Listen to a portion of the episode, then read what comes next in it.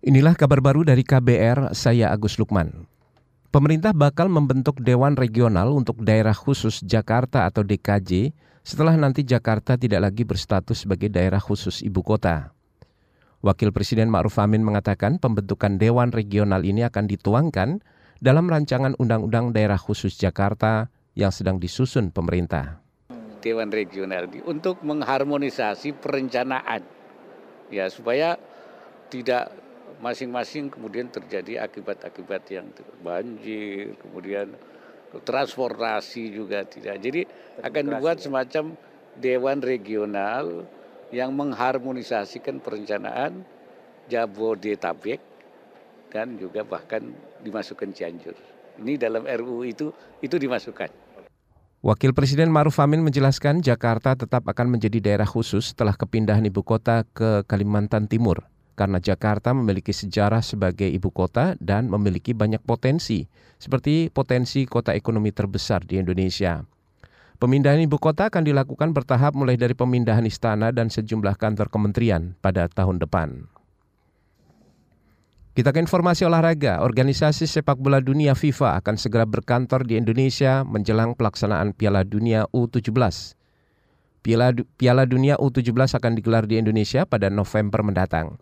Hal ini disampaikan Ketua Umum PSSI Erick Thohir dalam paparan mengenai persiapan Indonesia menjadi tuan rumah turnamen tersebut.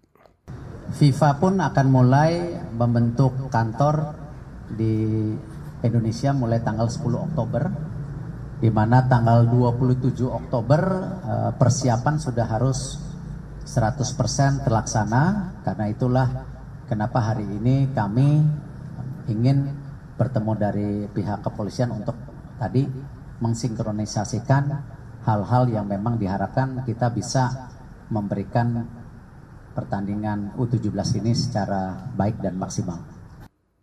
Ketua Umum PSSI Erick Thohir mengatakan persiapan Indonesia meliputi masalah keamanan, logistik, transportasi, dan lain-lain. PSSI juga berkoordinasi dengan kepolisian mengenai pengaturan lalu lintas di sekitar arena pertandingan. Apalagi FIFA menargetkan jumlah penonton di setiap pertandingan mencapai 10.000 hingga 18.000 orang penonton. Kita ke mancanegara, saudara pemerintah Libya diduga memutus jaringan telekomunikasi setelah banjir besar melanda kota Derna. Pemerintah juga meminta para jurnalis meninggalkan kota Derna dan menarik kembali izin meliput bencana. Dikutip dari AFP, sebuah sumber menyebut pemerintah melakukan pembatasan informasi setelah ratusan orang berdemonstrasi menyalahkan pemerintah atas kejadian bencana yang menewaskan lebih dari 3.000 orang itu. Jaringan telekomunikasi seperti telepon dan internet dimatikan pada Selasa kemarin. Banjir mirip tsunami terjadi di kota Derna pada 10 September lalu setelah dua bendungan tua jebol. Pemerintah dianggap lalai merawat bendungan.